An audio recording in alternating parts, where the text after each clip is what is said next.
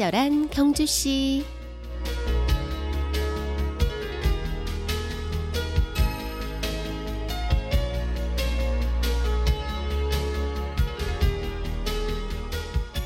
자연 상태에서 사는 금붕어는 만여 개의 알을 낳고 어항 속에 사는 금붕어는 3, 4천 개의 알밖에 낳지 못한다. 왜 그럴까?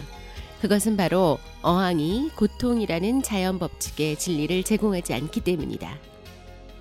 만일 고통이라는 밥과 상처라는 국을 먹지 못한다면 나는 가을날 설이 맞은 들풀처럼 시들어버리고 말 것이다.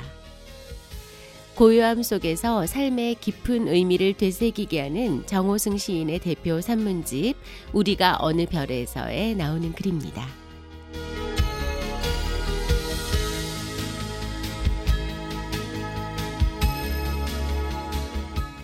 친경 가족 여러분 안녕하세요. 친절한 경주시 이원입니다. 매화는 추운 고통을 겪은 다음에 향기를 바라는 법입니다. 딱지가 벗겨져야 새살이 돋게 되고요. 조개는 살 속에 모래알이 박힌 고통을 이겨내고 아름다운 진주를 만들어냅니다. 생선이 소금에 절임을 당하고 얼음에 냉장을 당하는 고통이 없다면 썩는 길밖에 없겠죠. 신이 인간을 사랑하는 방법 중 하나가 고통이라고 합니다. 우리 마음속에는 별들이 하나씩 살고 있는데요. 사람들은 자기 마음속 별이 무엇인지, 그 별의 비밀이 무엇인지 알기 위해 평생을 산다고 해요. 정호승 시인이 또 이런 말을 했죠. 사랑한다는 것은 서로의 마음 속에 있는 그 별을 빛나게 해주는 일이다. 치열한 삶 속에서도 서로 서로에게 별이 되어준다면 그 어떠한 고통도 함께 극복할 수 있지 않을까요?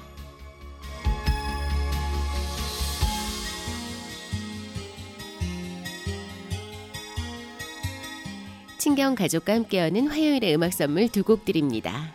디셈버의 별이 될게, 조지 윈스턴의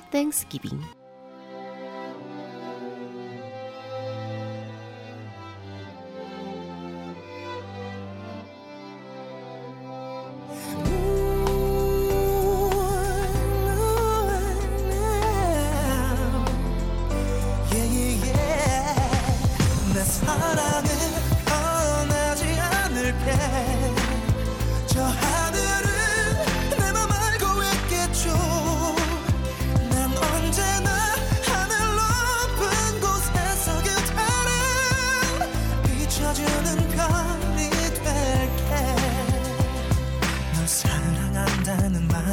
참 아껴왔는데 그대 나늘 저 멀리 날 두고 가네요 늘 언제나 네 곁에 지켜주지 못해 내가 정말 미안해요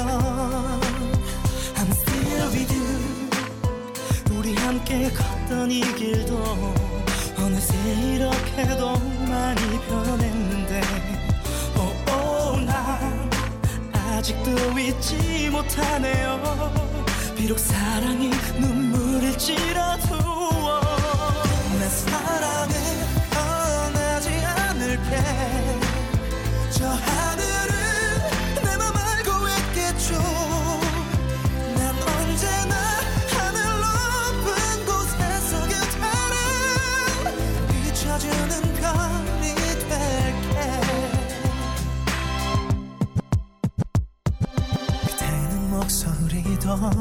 참 고 왔었는데 이 세상 어디에도 그대는 없네요.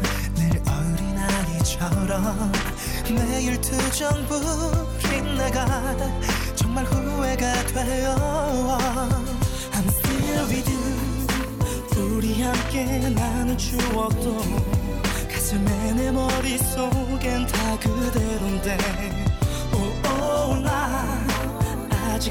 잊지 못하네요.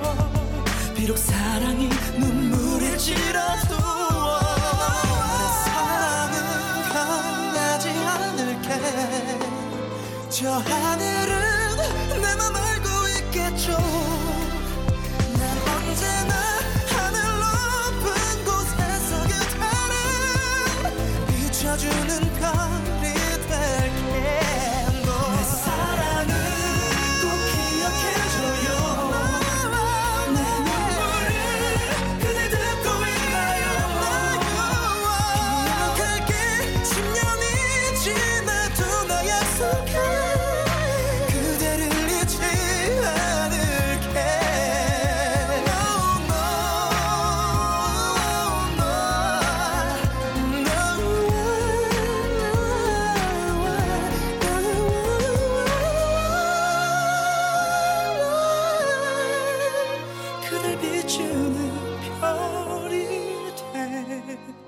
별이 될게